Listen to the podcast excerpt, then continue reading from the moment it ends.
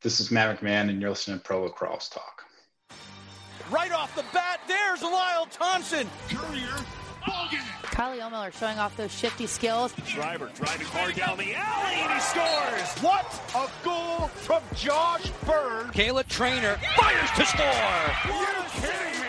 By Dylan Warren. Gets topside, Rambo scores. Welcome to Pro Lacrosse Talk on the Lacrosse Playground Podcast Network. Your go-to podcast for interviews with professional players, coaches, and executives, as well as the latest news and analysis from all three professional lacrosse leagues. Now, here are your hosts, Adam Moore and Hutton Jackson.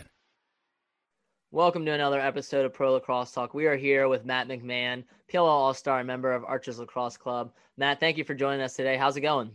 Good, guys. Really excited about what's going on with the Lacrosse Playground. Excited to be on the podcast here, and appreciate you guys having me. Absolutely. We appreciate you hopping on. We're going to get into pretty much your entire career, you know, going into even your days with the Ohio Machine, now with the Archers and the PLL. But we kind of want to start off where you went to high school, Glenridge High School in New Jersey. When did you start playing lacrosse, and when did you kind of fall in love with the sport?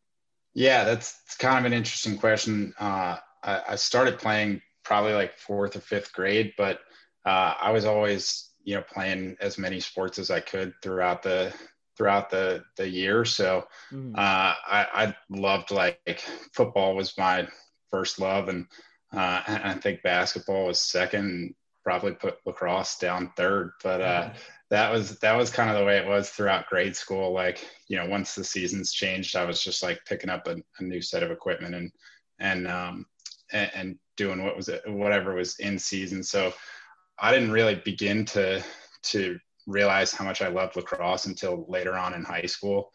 I was just like of the mindset where I was like, I wanted to play everything. And it wasn't until, you know, like I started to enjoy the higher level aspect of lacrosse, and especially from a defensive player, like as the game gets a little bit faster, it gets a little more challenging and a lot more fun. So I'd say I really didn't start like digging into lacrosse until probably like junior, senior year of high school. And then from there, that was kind of like my total focus. But yeah, I like to play everything. I didn't really like focus too much on lacrosse until later on in high school, really. You clearly made an impact though, even though it was later on in high school, right? Since you made your way to Penn to play for Coach Murphy. So talk about your experience in Philly. What really drew you to Penn? Obviously, there's a lot of reasons why a Penn education would be a fantastic addition. Yeah, I mean, like first and foremost, it's coming from North Jersey, like Penn is about an hour and a half from home, which was a big selling point. Like I've always had a really close relationship with my dad just through sports, and he kind of had said along the way that location shouldn't impact your decision, but like I knew he wanted to be at every game, and just to be able to hop in the car and drive down on a Saturday morning, and I basically think he was at every single one of my college games except for like maybe one out in Denver or something. But that was really special. And just being that close to home was, it just made for a much more fun experience than, you know, going out to California or something, playing way far from home would have been a different experience. But I love Philly. I think it's a great city. I think that it's got a lot of the attractions and buzz of like you know, some of the biggest cities in the US, like New York City, but I like the people there. I think everybody is really salt of the earth, and food is pretty good despite some mixed reviews. But it was a great place for me to be for 4 years and start to get acclimated to, like, you know, big city life, but still kind of have a college campus. So I loved it. I loved my time there. Yeah, I'm really biased. I'm from Delaware County originally. So whenever I would take SEPTA from my parents' house, I'd hop off at University City. So very biased against Philly. I enjoyed everything you just said. Yeah. Let's go into the pros a little bit, though. After Penn, you were drafted in the MLL by the Ohio Machine in the fifth round. And you played on some great teams in Ohio, including the 2017 championship squad. Talk to me a little bit about, getting acclimated to the pro game. I know we kind of talked off pod too, how, you were kind of seeing where it would take you. You didn't know if you wanted to do pro lacrosse for that long of a time. But talk to me a little bit about getting drafted and, finally making your way with the Ohio Machine and the MLL. Yeah. So I was kind of saying to Adam before we started up here, coming out of college, I had kind of my sights set on a more traditional career path. And I think I had viewed my lacrosse career as like maybe coming to a close, and how I looked at the draft was like, I think a 7th round draft pick. And to me, it was just, going out and playing with the machine a little bit was going to add closure to my athletic career where, I'd go out there, I'd play with a bunch of guys that were out of my league. I'd figure it out. And get beat around a little bit, and then be kind of confident that that was the last stop in my career for me. But I went out there, and the experience was so different from what I was expecting. That team, you guys alluded to it a little bit, but that team out in Ohio was it was an extremely talented group, but it was a great group of guys out there with, everybody from Tom Schreiber and Kyle Harrison, Marcus Holman, just the kind of guys that are not only excellent players on the field, but they're really great people and excellent teammates in the locker room. And so I went out there and kind of scrapped to get into the lineup, and I was just blown away by the rewarding friendships that I was developing out there, and just the experiences that were going to continue to shape who I was the next couple of years. So I really went in thinking I'll go try out for the team and, play a game or two and hopefully just get to say I could play pro lacrosse. But as I started to get to know those guys and started to figure out the game and figure out that I was definitely capable of hanging with those players, it started to become more of a mission for me to really stick with it and kind of earn a place in pro lacrosse and stay around those locker rooms and continue to get to experience, the awesome parts about being in a locker room with guys of that caliber. So it was a bit of a mindset shift over the first 18 months that I was kind of in pro lacrosse. And then I knew it was a place that I really wanted to stay. I had to work to do that. Yeah, no, that's great. And talk to me a little bit of how fulfilling it was winning that 2017 championship, under the Bear Davis's squad with all those guys. You mentioned Tom Schreiber, Kyle Harrison, Marcus Holman, a bunch of guys, some of them now your Archer's teammates. How awesome was it to win that championship? Oh, it was incredible. I mean, I had never had a sports season end with a victory like that at the, in the last game championship like that. Throughout college, we had some good teams at Penn. We won the Ivy League championship one year, and then we got knocked out in the first round of the playoffs the very next game. And that was probably the best season as a team that I had been a part of. High school, same kind of thing, won the state championship at our level, and then went and played, a private school team and got our butts kicked. So to end the season like that, where you have the kind of the closure of yep, you beat the best team. There's no other teams to face. That was a brand new experience for me. And to be able to do it with all those guys that I had really become great friends with over the past 3 or 4 years was just out of this world experience and something I'll never forget. But it was really cool, especially the year before was really tough. We made it, I think you can talk to any of those machine guys and they'd say that they felt like we should have won multiple championships out in Ohio. We just had a really outstandingly talented group there. The 2016 championship game was about as weird of a sporting event as you could imagine. With crazy, jump out to a huge lead and then just the hurricane storm rolls through Atlanta, stops the game for an hour, leaves puddles all over the field. It was just a weird experience and left a bad taste in everybody's mouth. And then to be able to come back in 2017 and win the championship with pretty much that same group was just like, you know, that was like vindication. It was just good to be able to put a cap on that. But yeah, it was a great group. I think anybody'd say they wish we had won one or two more of those, but getting one was a great feeling. Yeah. And then after the 2017 season, you stuck around for one more year in the MLL and then made the jump to the PLL. Talk a little bit about, we talked before about kind of your reasoning for making that jump, but talk to us a little bit about really what excited you to head over to the Premier Lacrosse League. Yeah, I think for me, the like one of the most important things and one of the things that excites me about the future of the PLL is that, like, I'm a huge believer in the sport of lacrosse and that it is something that, you know, everybody, whoever picks up a stick realizes how amazing of a sport it is. And just like, it's a beautiful game. And so I think one of the clear struggles that, that Paul Rabel identified was that it's just tough to track the game on television. Like it's, you know, similar to hockey. Hockey had some struggles gaining some traction on a national stage because the cameras just couldn't quite keep up with the puck. And if you're watching on TV, it's just kind of a difficult game to follow. And I think that we were kind of experiencing that same sort of struggle in the MLL, just not quite having the resources to be able to show the game in slow-mo and really like just really hone in on the like insane level of talent that some of these guys have on the field.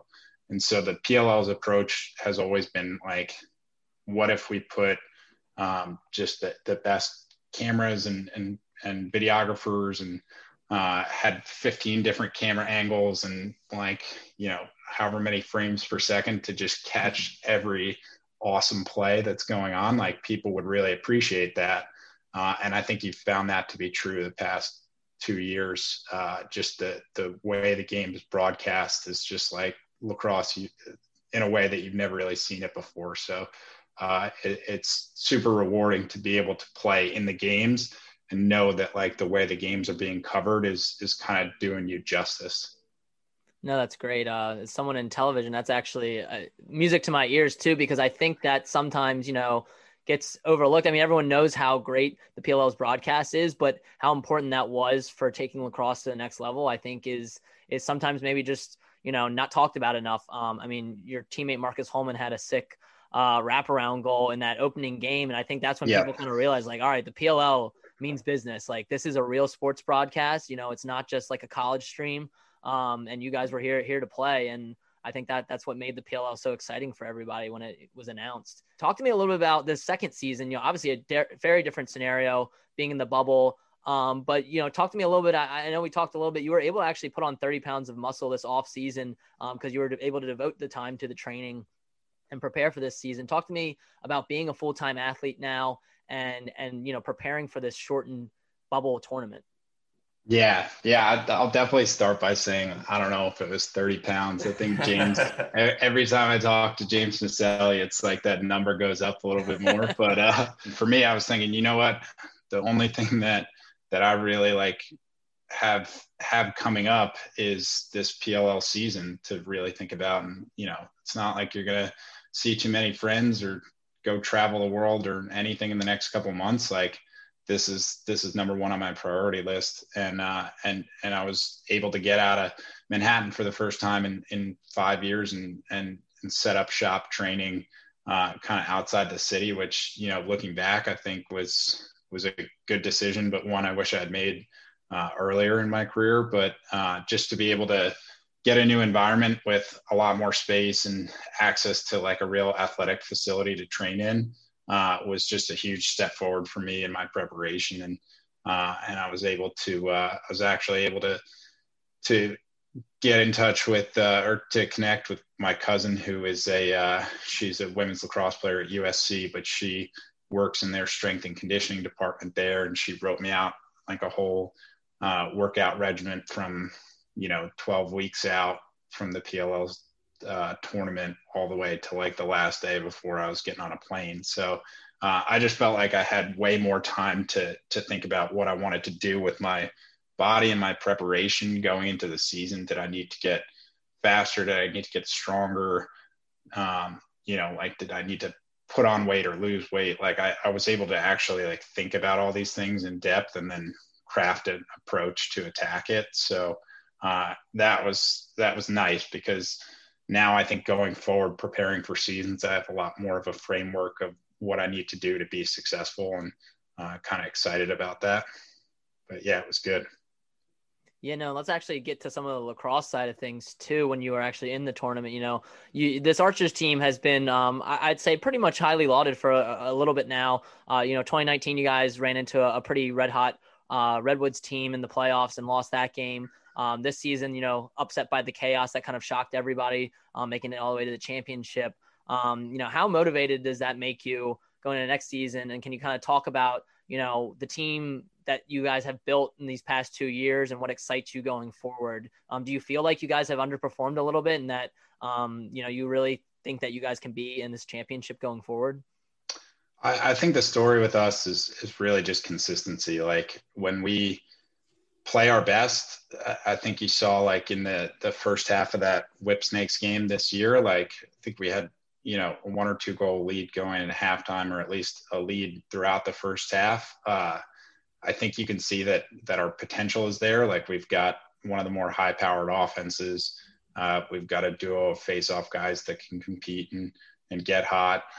We got two great goalies and a defense that I think does a pretty good job. So I think, the potential is there to be a championship team, but you look at the way the past 2 seasons have ended, and it's just a little lapse in consistency in one game. And, unfortunately, that's how the playoffs work, is you don't get a second chance. And so I think that we need to just figure out what it is that creates that inconsistency, and whether that's personnel or mindset or practice, we're all kind of dead set on trying to figure that out and make that change. But I think that's kind of the mentality for the Archer squad, is like, we definitely feel like we have the talent to compete and win a championship, but we got to figure out what we need to do to be consistent enough to perform at that championship level every game, so that when the playoffs roll around, there isn't an off day. Oh, that makes complete sense. And, there's going to be another ball up in the air this year with the eighth team added to the mix with Cannons LC. Talk about your thoughts on the merger and what that means for the sport going forward. Yeah, it's exciting. I think pretty much everybody in the sport of lacrosse reacted to that news instinctively with just a positive sigh of relief, that it was like, mm-hmm. Everybody who wants to see pro lacrosse succeed now gets to root for kind of one operation, as opposed to having to decide like, should I throw my weight behind this league or that league? Like mm-hmm. it clears up a lot of things from the onset, just in terms of getting all your resources going in the same direction and not, fighting over the same fan base and getting all eyeballs on the same one. I think is a huge step forward for pro lacrosse, and kind of a necessary one that I think everybody knew had to resolve itself at some point if mm-hmm. the PLL was ever going to, challenge or get to the level that MLS, NHL, other major sports leagues were. You couldn't continue operating with, 2 leagues. So just from that perspective, the future of the sport, I think it was a huge move, but it's also exciting as a player to just know that, let's say you're the 2021 PLL champion, like you are the best field lacrosse team in the world. Mm-hmm. It's great to have all the best guys in one place and feel like you're really getting the height of that challenge as a player. No, absolutely. And to go on a global scale, you're currently on the Team USA training roster. USA 2023 World Games are coming up. Talk about what it would mean to make that squad, and also your thoughts on the new 6-on-6. Obviously, as a D pole, it kind of limits you a little bit yeah. in terms of, equipment wise, doesn't necessarily skill wise, but talk to us a little bit about your thoughts on kind of all that. Yeah, I think it's exciting. I think, being a part of the group that participated in some events last year with Team USA was just that alone was a great experience. And thinking back to my beginnings with the Ohio Machine, it's like it was a mindset shift to be like, all right, you know, I'm not like, once I got there and got in the games and started playing, I realized like, all right, I'm not here to just like check the attendance and say that I did it. Like, I want to play on this team and be successful on the field and contribute. That was kind of the same thing that occurred when I got to the Team USA, and I was a little more prepared for it from that experience with the machine. So I got there and there was no adjustment period where I was like, wow, this is cool to be here. I was like, all right, you know, they invited me here. Like, I'm going to play my best and do so with the intention of making the team. I think it, you know, talking to probably anybody that's trying to make that 2023 team, like it throws a curveball, bumping it back a year. And I think everybody's kind of mindset has to be altered a little bit, but just to even be a part of this process and get to experience what it's like to be playing with that group of guys with that purpose was a really cool experience, and just kind of changed the way I think about that Team USA and what the program really represents. So that was awesome. I think, you know, the dream of playing in the Olympics is real, and it's coming. And that part is super exciting. I think the 6-on-6 format is, you know, a very controversial one. I take it just from, you know, scrolling through Twitter, but I can't say that the disruption to the way lacrosse should be played is really worth forfeiting the opportunity to go to the Olympics and get it on that global stage. So I haven't put too much thought behind, you know, what are the implications of, you know, playing 6-on-6 and everything, but I got to think it's a positive to just get the sport in that kind of format on that level. I think it's probably not going to play to my benefit as a traditionally very defensive player. I don't like my prospects for making that Olympic team, but I just think it's a huge development for the sport. And again, sort of like the PLL MLL merger, like definitely a necessary step that we need to take to really have a shot at being a big time sport in the US and abroad.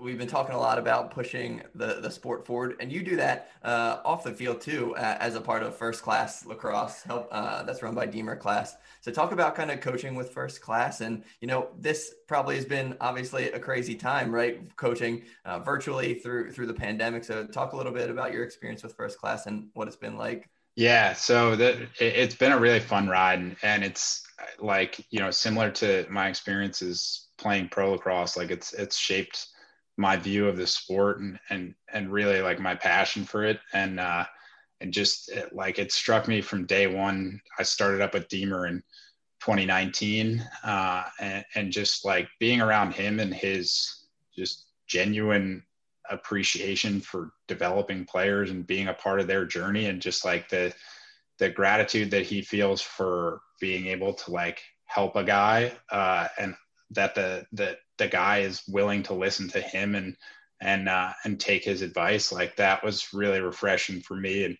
and kind of inspired me to like take a look at that and start to work with guys and really try to help them and then enjoy the fruits of that. So they go on and become a college All-American, like be proud for them. And that's definitely something that Deemer has opened my eyes to, but I've always been of the opinion that, you know, there's, with the absence of like big time dollars in college lacrosse and pro lacrosse, there just aren't that many like experts of lacrosse in the world. There's everybody who played in college. That's like a certain pool. How many of those people go on to get a job in another field versus actually go out and coach? So the growth of youth lacrosse and kind of like the constant of college and pro, I think has led to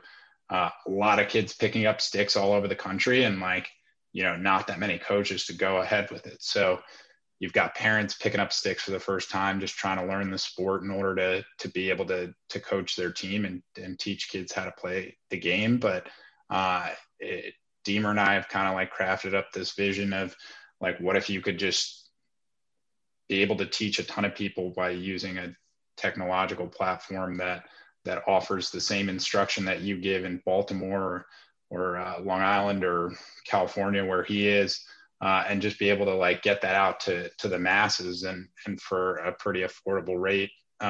It's been fun to see like kids in like Michigan and Iowa, like really digging into the platform, doing all these drills, like peppering Deemer with questions. Like that was what got me excited about it. So Deemer kind of showed me the like finite one-on-one, like how rewarding that was. And I think I'd show Deemer like, what if you could take that and like apply it to like mass groups across the country? No, that's great. We certainly appreciate your guys' efforts to grow the game and, you know, and put sticks in the hands of people that maybe haven't played lacrosse before and develop these young players, because they are the future. You know, if pro lacrosse is the future, they're the future pros. So we appreciate your guys' efforts. When you need mealtime inspiration, it's worth shopping Kroger, where you'll find over 30,000 mouthwatering choices that excite your inner foodie. And no matter what tasty choice you make, you'll enjoy our everyday low prices, plus extra ways to save, like digital coupons worth over $600 each week. You can also save up to $1 off per gallon at the pump with fuel points. More savings and more inspiring flavors make shopping Kroger worth it every time. Kroger, fresh for everyone. Fuel restrictions apply. We're going to move on now to our 5 and 5 segment, where we're going to ask you 5 lacrosse questions and then 5 off the field questions. I'll start with the 5 lacrosse questions. These are more fun, quick answers, hopefully. But my first one is, what are some pregame superstitions or routines that you may have?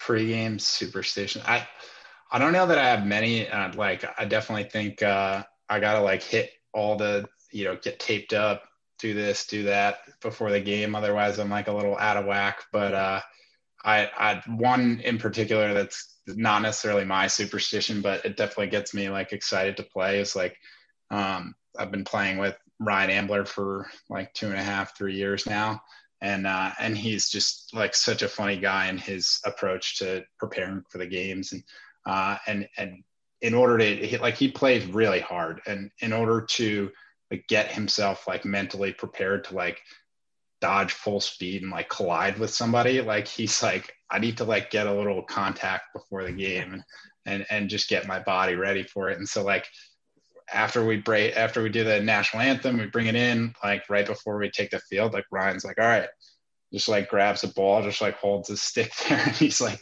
just whack the crap out of my arm like 5 times.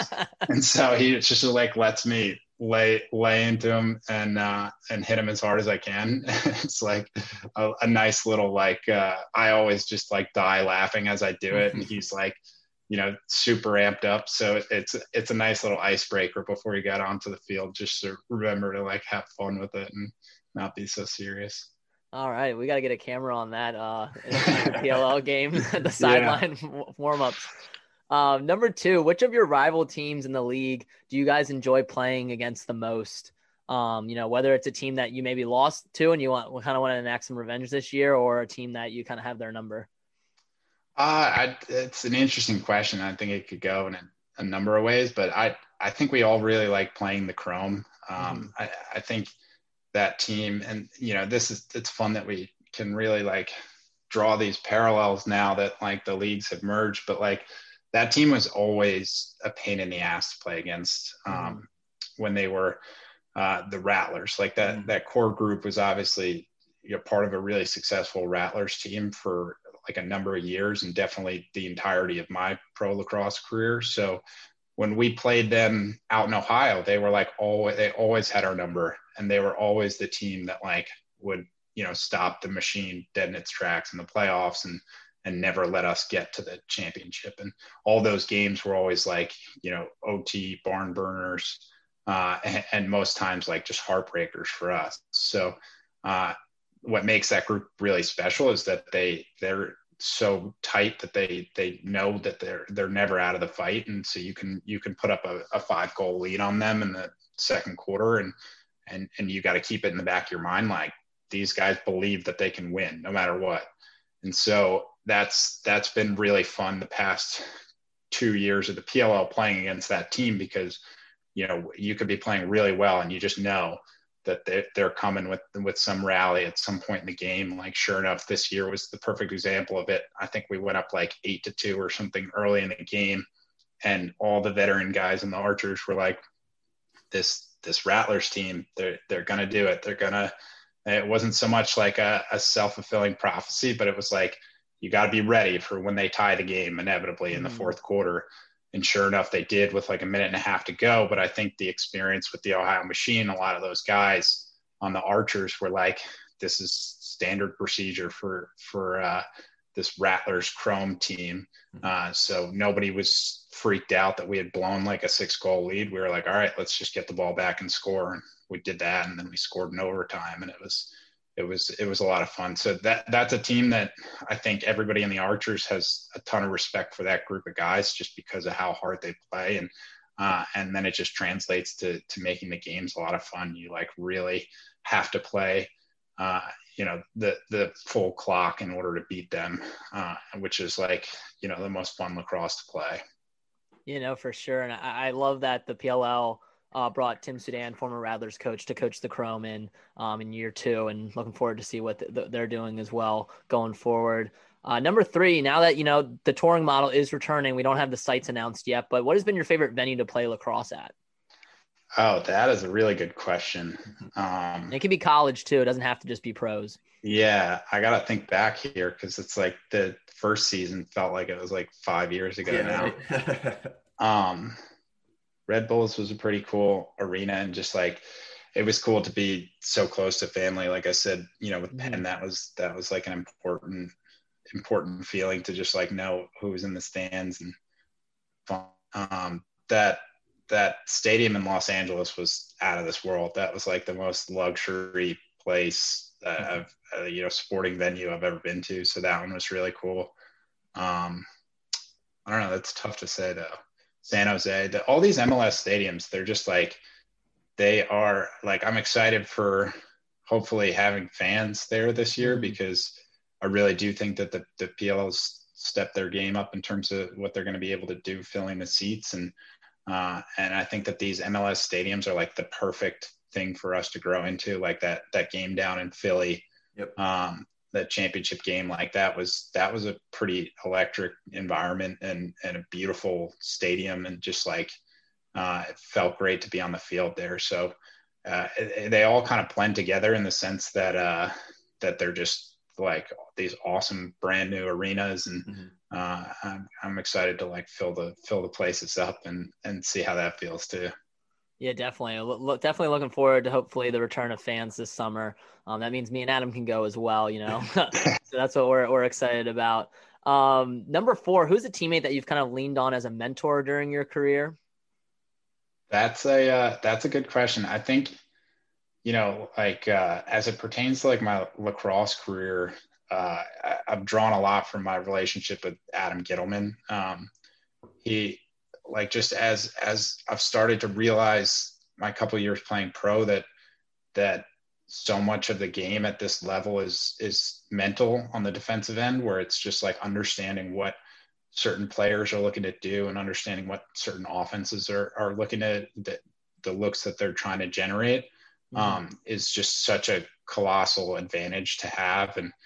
And so starting to play with him in 2019 with the Archers, like, I had heard a lot about him, but I had never really met him before.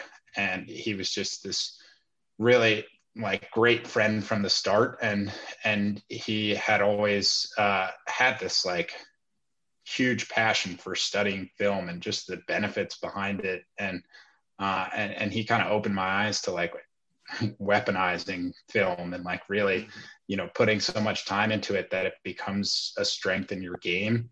And that was like a huge step forward, I think, for me as a player, in really like dedicating a good amount of time to watching film of our opponents and trying to dissect what their game plan and strategy would be for our upcoming matchup. So that was a relationship that's brought a lot of value to me in the first 2 years of playing in the PLL. And he's also just been an outstanding teammate in terms of like challenging me to be better on the field and be a leader. And I'm excited for his coaching career to continue, just knowing what he's done for me as a peer in the locker room. He's able to like do that to a locker room of 40, 50 guys is pretty cool. So that's been a great relationship with this Archers team.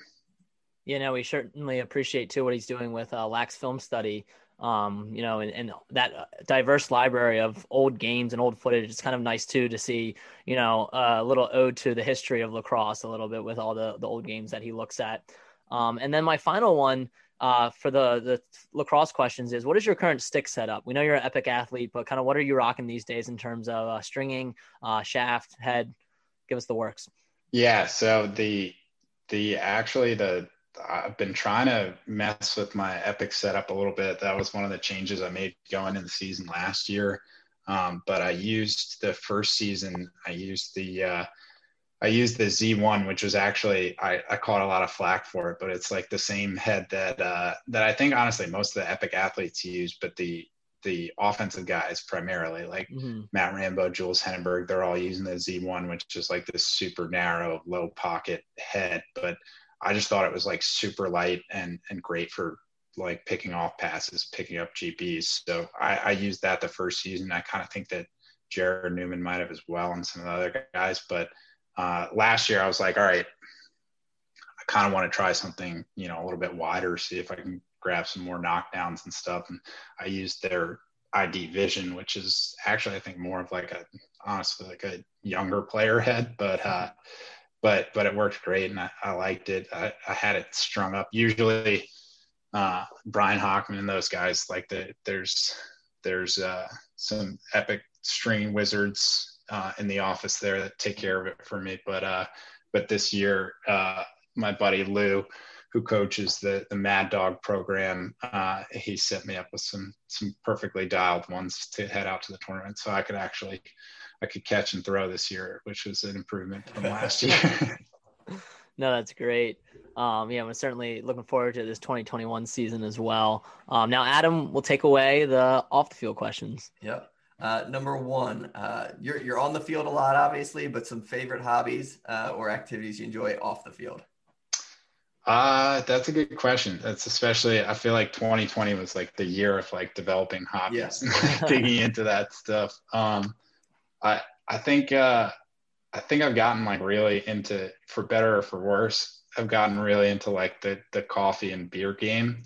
Okay. So like been spending the past year, like checking out different breweries and coffee shops, just given that that's like one of the few like things that you can routinely get away with doing and being COVID safe. But yeah, that's like my brother is a bit of a beer enthusiast. And so we'll go check out, you know, a nice brewery or something and take in the sights and have a few drinks, but that's probably the primary, that and, you know, movies, I think, is a deep passion. But there we go. Well, that leads into my next one.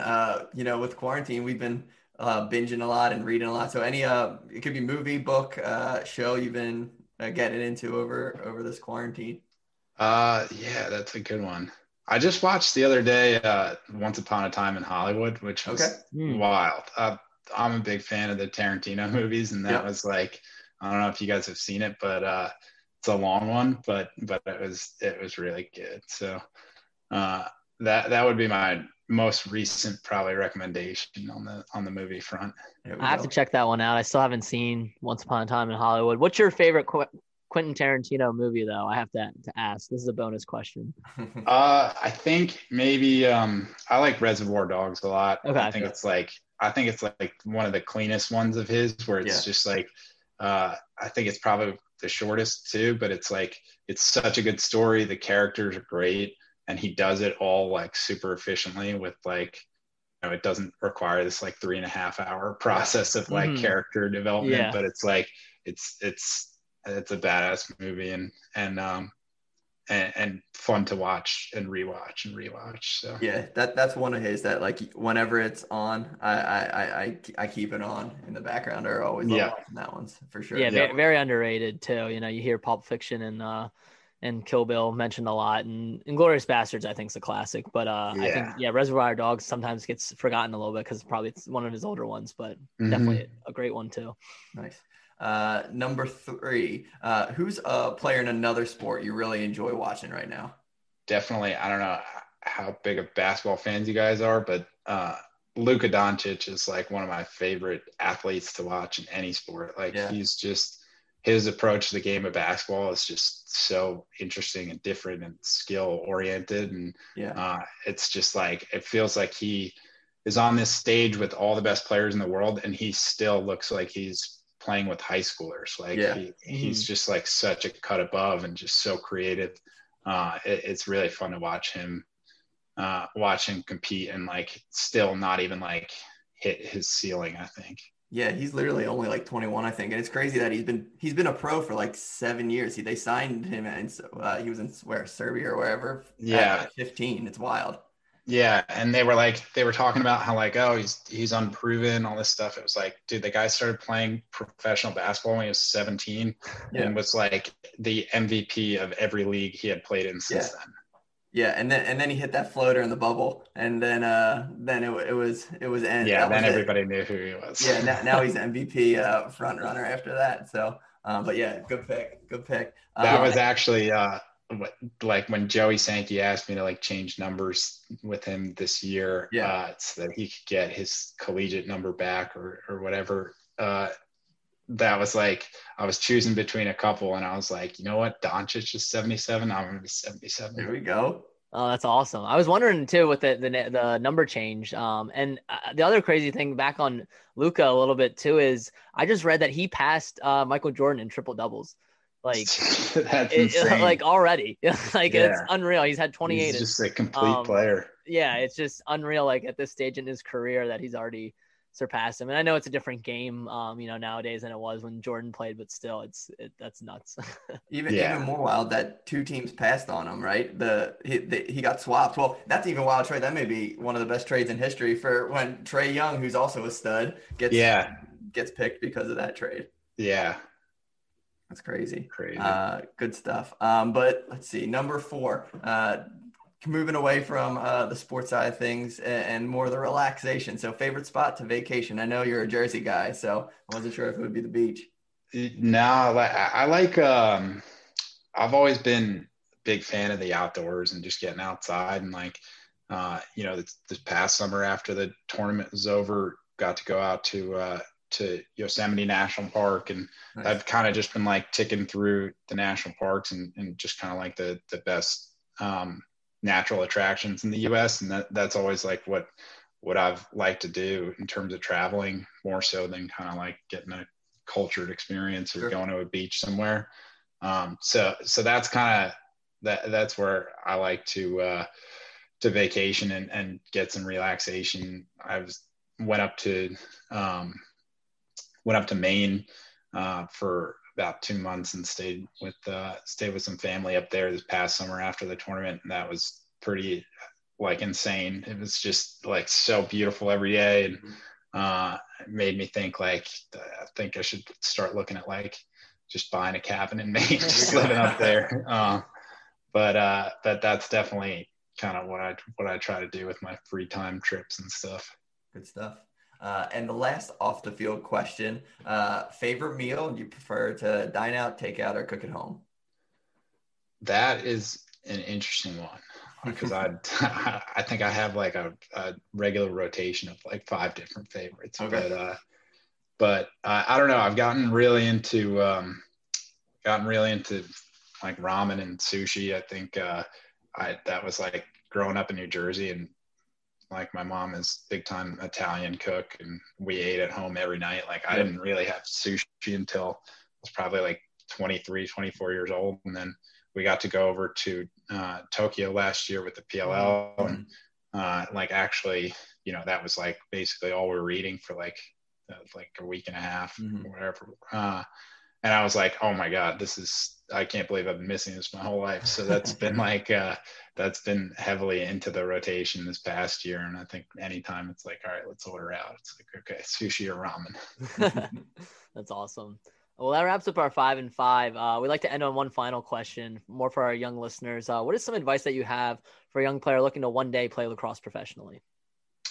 Yeah, that's a good question. I think the answer might sound a little cliche, but just like to never really think that where you're at is good enough, and that that you think you know everything, or that there's nothing left to learn. Like I'm 28 years old and I've been playing for over a decade, and I'm still like, I show up to practice with the intention of like learning something and getting better. And I think that there can be a mindset that creeps into young players' heads when they might commit to a good school or get named like all conference, that like, they made it, like they're hot stuff now, but that mindset's only going to limit you and what you can accomplish. So it's good to be proud of your achievements and accomplishments, but kind of just always having the mindset that there's a better version of you out there, and you got to focus on doing the things that gets you there has been something that's really helped me throughout my career. And I think something that I try to tell like any young player that I get to coach. No, that's great advice for young lacrosse players and just for life in general, I think as well. Matt, this has been great. Where can people find you on social media? I think that's, I don't know. I don't keep the my Instagram is Matt McMahon, spelled pretty phonetically, and my Twitter handle is, I think, Matt McMahon 11. But yeah. Okay. Well, thank you, Matt, for joining us. We really appreciate the time, and best of luck training for this upcoming 2021 PLL season. Yeah, I appreciate it, guys. Appreciate you having me on. It was good to chat with you, and really excited to see what you guys do with Lacrosse Playground.